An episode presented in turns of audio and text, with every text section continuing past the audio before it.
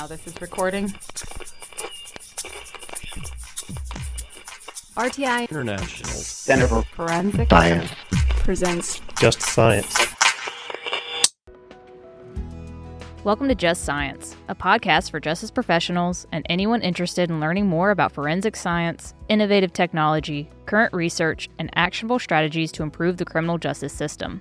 In episode 2 of our human trafficking research season, Just Science sat down with Dr. Stacey Cutbush Starseed, a social scientist at RTI International, to discuss the importance of conducting human trafficking survivor outcome research.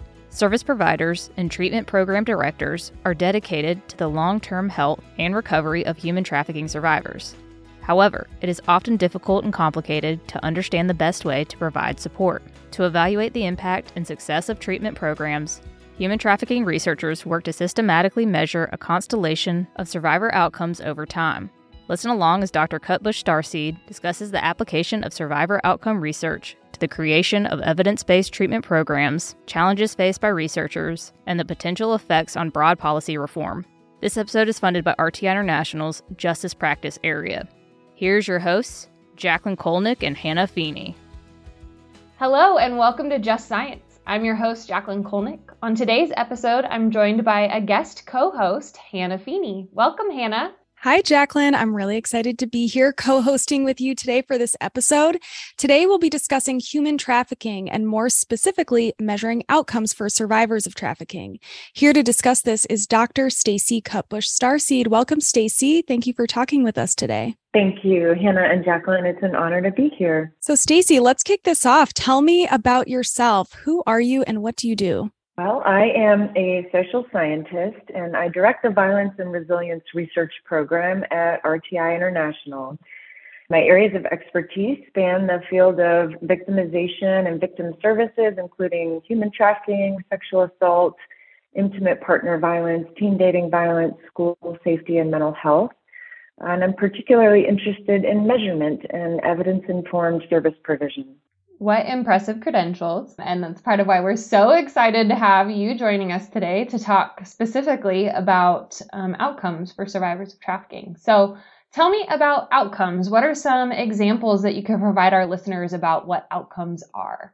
Sure. Uh, outcomes are a way to measure consequences or impact. In broad strokes, some examples of outcome categories that I'm interested in measuring among survivors of human trafficking include housing, safety, physical health, behavioral health, employment or education, social support, parenting, to name just a few. Those sound really interesting. So, why would we want to know about outcomes for survivors of human trafficking? What is the benefit to being aware of these? Uh, in the field of human trafficking, at least, we need outcome evaluations to inform case management for survivors, uh, to improve the human trafficking programs or comprehensive service provision, to document the impact of those services to funders and other key stakeholders, and to inform federal, state, and local policy and practice. For example, when case managers measure outcomes, they're better positioned to monitor survivor progress or healing or recovery over time. Tracking outcomes can help a case manager visually see those areas a client may be growing or plateauing or possibly even regressing um, we know healing is nonlinear, so it's important to watch these trends and make data informed decisions based on that particular client specific experiences and needs. From a program perspective, when human trafficking program directors measure and monitor outcomes at the program level, they can make more informed decisions about their program's successes and challenges, and importantly, resource allocations. So, for example, perhaps outcome data at the program level points to say, poor employment outcomes for survivors, and that outcome just appears to be intractable and, and really isn't moving, that may signal a need to reallocate program resources or shore up additional funding. You know, perhaps the data shows nearly half of our clients are very vulnerable in these outcome categories. Uh, then that poses the question well, can we identify partners to support our service provision in these areas? So measuring outcomes helps program directors make data-driven decisions designed to move the needle further uh, on one or more particular outcomes. And in addition, program level outcome data allows program directors to look at the data and see whether their services are helping some groups of people more than others. For example, perhaps the data show that the program does not appear to be as effective for youth and minor victims as it is for adult victims.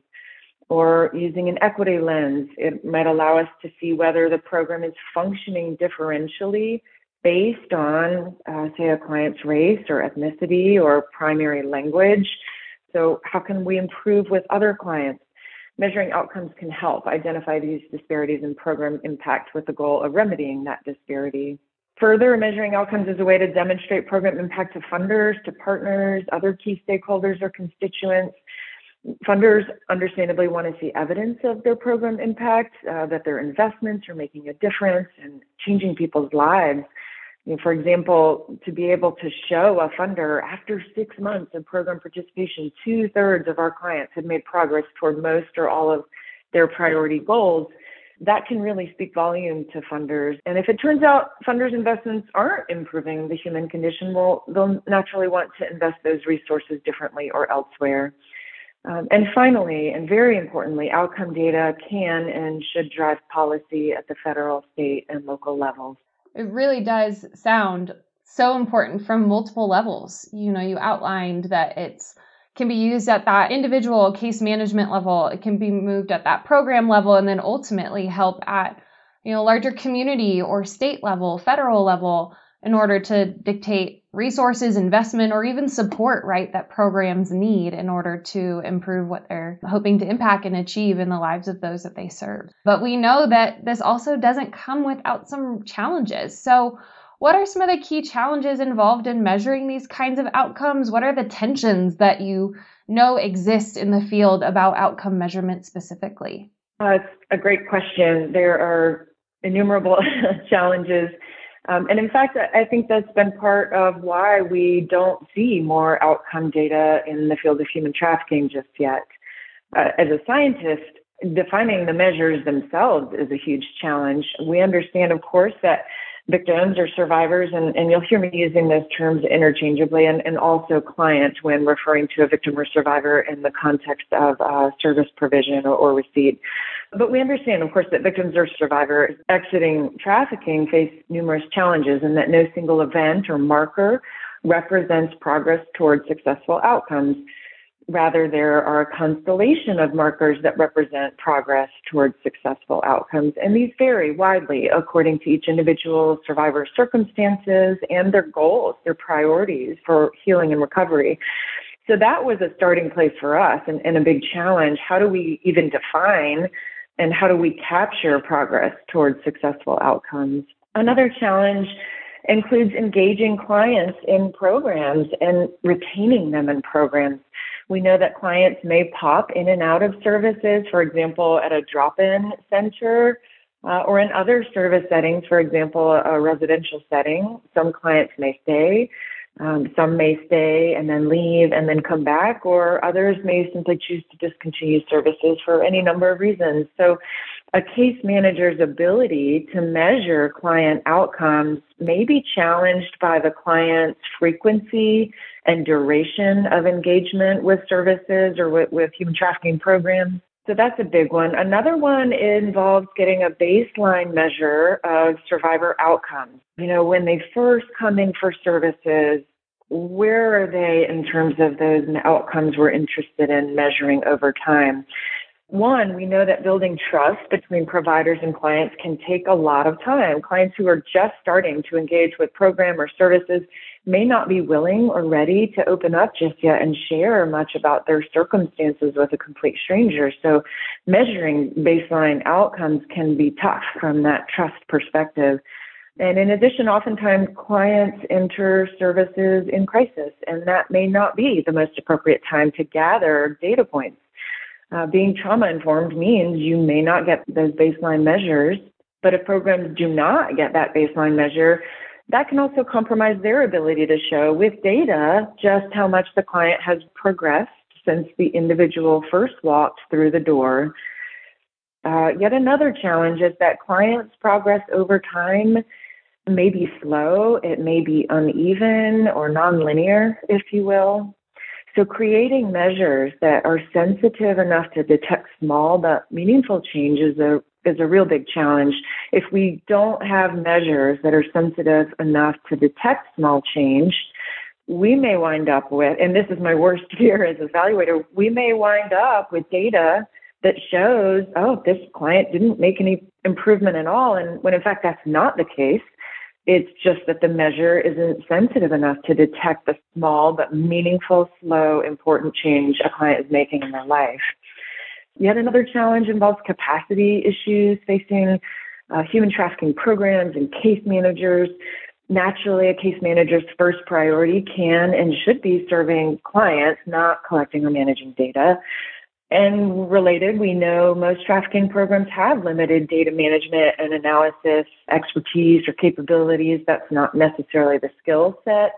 Challenges also exist involving the data privacy and data security, which we take very seriously. Finally, and importantly, we don't want to burden survivors with completing surveys, uh, you know, completing outcome measures. We want to prioritize their service uptake uh, that's a, a, pretty robust set of challenges. Challenges notwithstanding, we really do need outcome evaluations to inform uh, program development and document program impact. Stacey, you raised that operationalizing or, or defining these outcomes can be really challenging. I think it might be helpful for our listeners to talk through an example of this. So maybe let's pull housing or counseling. You can take your pick of the various outcome measures defining and operationalizing the measures was difficult. And we came at it in two different ways. First, we wanted the measures to be observable indicators. In other words, we wanted a case manager to be able to have conversations with a survivor or a client, get to know that client's circumstances, and be able to rate, if you will, how that client is doing in a particular area. Um, that would mean that it, it, couldn't be an internal state of being, right? It had to be something that was observable. Uh, we went back and forth for a long time, for example, on whether we should include a measure such as empowerment, or we did hear that spirituality or, or some dimension of religion could be an important aspect to capture for some clients. And we ultimately decided to move away from some measures that really reflected more of an internal locus of control, like hope, right? A client's level of hope. Uh, that might be difficult for a case manager to assess, right? It's not necessarily an observable indicator. It's something that happens inside a person. That was the first challenge. To use an example per your question, let's take housing. As you know, housing, it's really more of an outcome category than a specific outcome measure.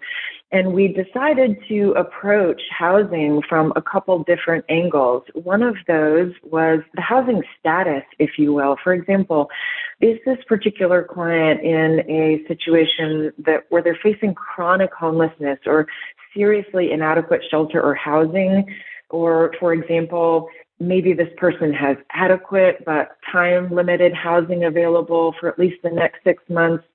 Um, or, you know, on the opposite end of the spectrum, housing is more than adequate and it is not time limited. So those are just some different anchor points on our scale for housing. We had five anchor points and I, I represented the first, the middle, and then the end point to really just reflect the housing status at a particular moment in time.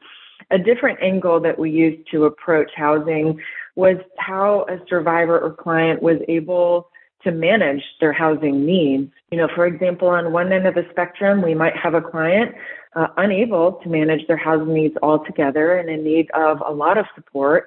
Um, whereas on the other end of the spectrum, we may have a client who is managing housing needs and issues proactively and could find other suitable housing if they needed. And of course, there are several points along that continuum between those two ends. That's how we approached it, really from an observable indicator where a case manager could understand more about a client's circumstances and be able to rate that both a status and then also their ability to manage their own housing situation. Such an interesting response, Stacey, and I really appreciate the distinction of the specific project we're talking about today, um, which we'll jump into. Hannah has some great questions about that coming up. About how you focused on those observable characteristics because it was reported by someone else. And I think those other uh, indicators you mentioned, maybe hope or empowerment, maybe better self report measures, which is another way that people could measure outcomes, right? Is asking survivors to report directly themselves. And so we'd love to jump in a little bit more to learn about this specific project um, that you were talking about. Hannah, I'll pass that over to you. Thanks, Jacqueline. Yes, Stacey, you talked about a number of challenges. They all sound really interesting methodological programmatic choices that need to be made by researchers by programs alike when supporting survivors in achieving their goals um, and you note that we still need outcome evaluations to inform program development policy things like that so I understand that you and your team led the development of the Outcomes for Human Trafficking Survivors instrument. So please tell us about this tool. What was the impetus for developing it and how did you get there? I'd be happy to. Uh, the Outcomes for Human Trafficking Survivors Instrument, or the OHTS as we sometimes refer to it, was developed to support comprehensive service programs for survivors of human trafficking.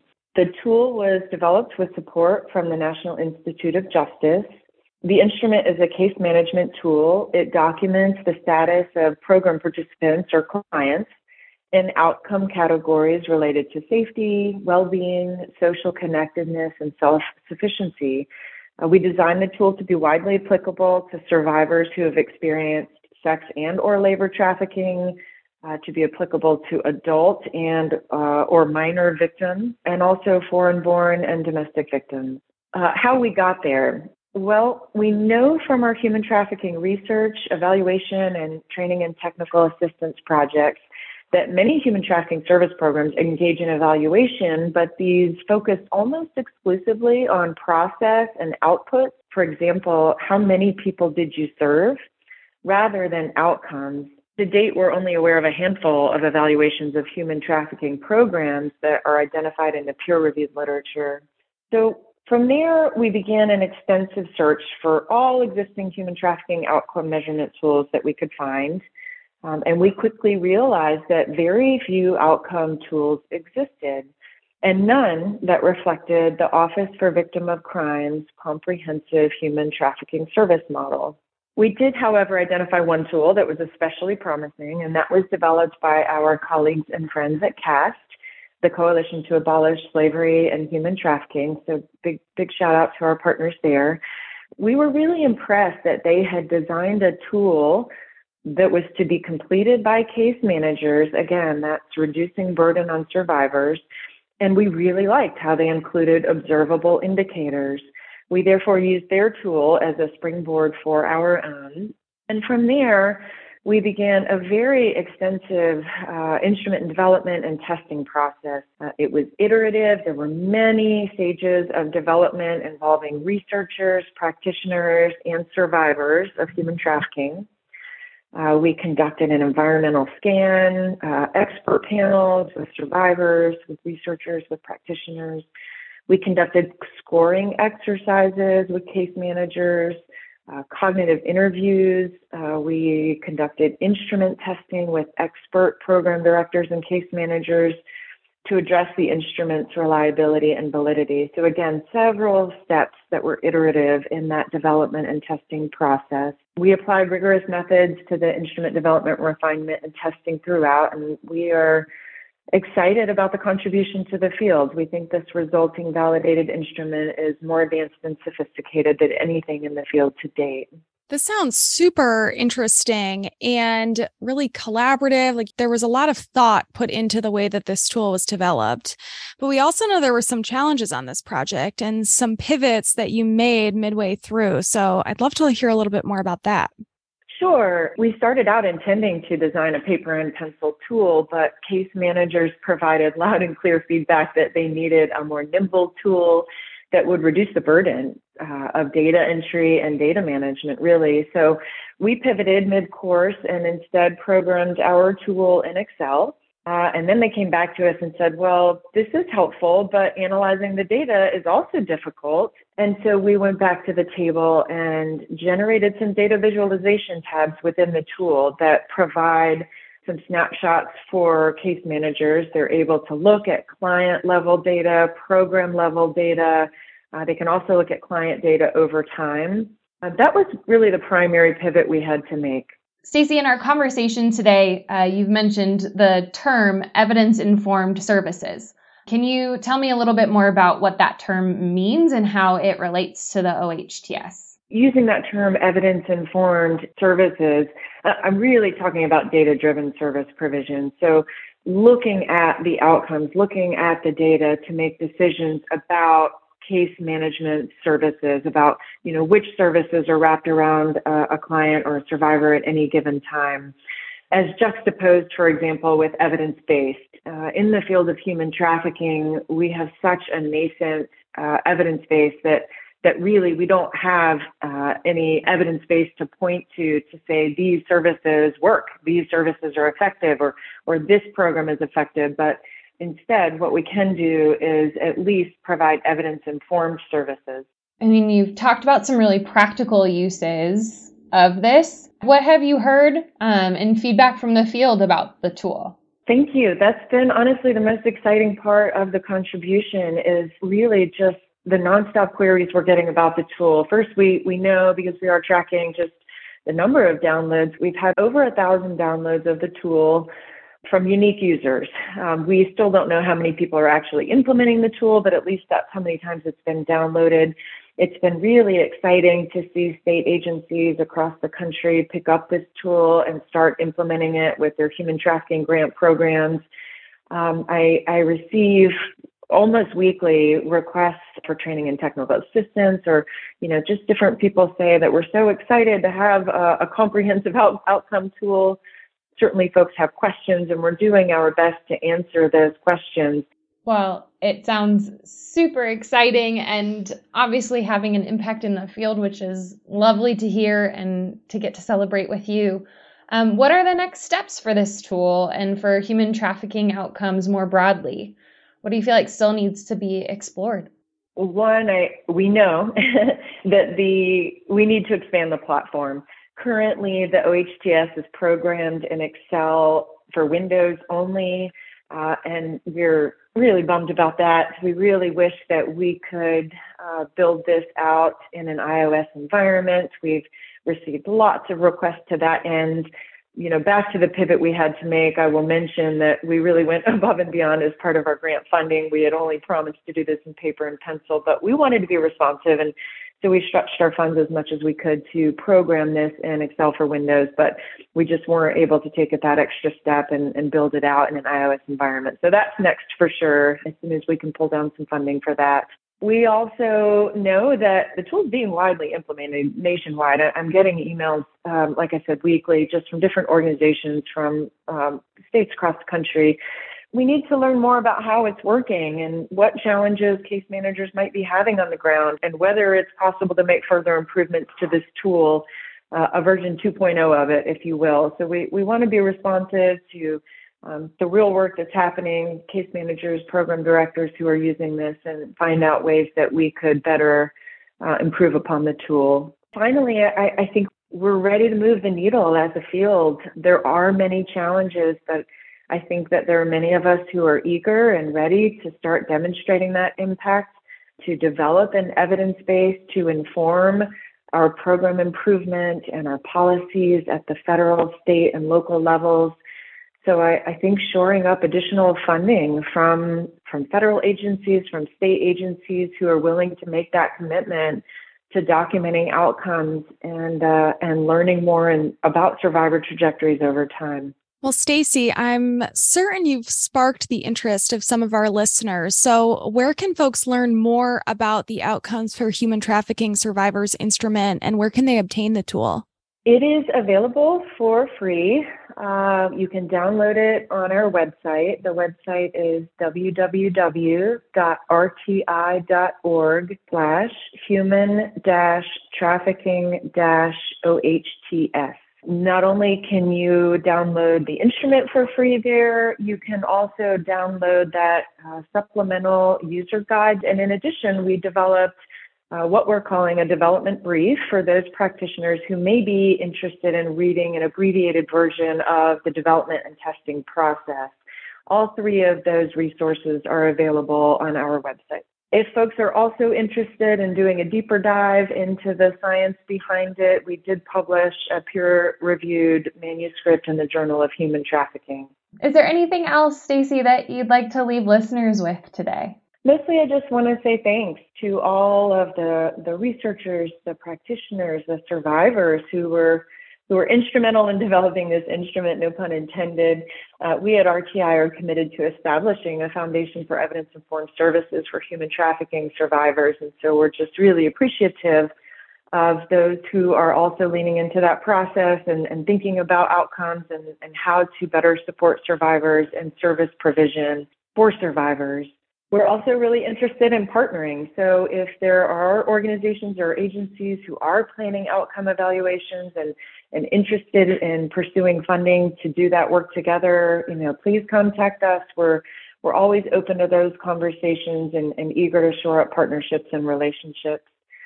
Um, and and lastly, I would just say that you know we're we're looking for more funding and for mandated outcome reporting uh, we've got a lot of data in the field on process evaluations, and it's time it's, it's time to move the needle uh, from anecdote to evidence. Stacey, it has been a pleasure discussing this important work on human trafficking with you today. Thank you so much for taking the time to chat with Jacqueline and I about this interesting topic. I'm so grateful for your willingness to sit down and speak with me today. Thank you so much. If you enjoyed today's podcast, be sure to like and follow Just Science on your platform of choice. For more information on today's topics and resources in the human trafficking field, visit rti.org slash focus dash area slash human dash trafficking. I'm Jacqueline Kolnick. And I'm Hannah Feeney, and this has been another episode of Just Science. Next week, Just Science sits down again with Dr. Rebecca Pfeffer and Dr. Kelly Barrick to discuss labor trafficking. Opinions or points of views expressed in this podcast represent a consensus of the authors and do not necessarily represent the official position or policies of its funding.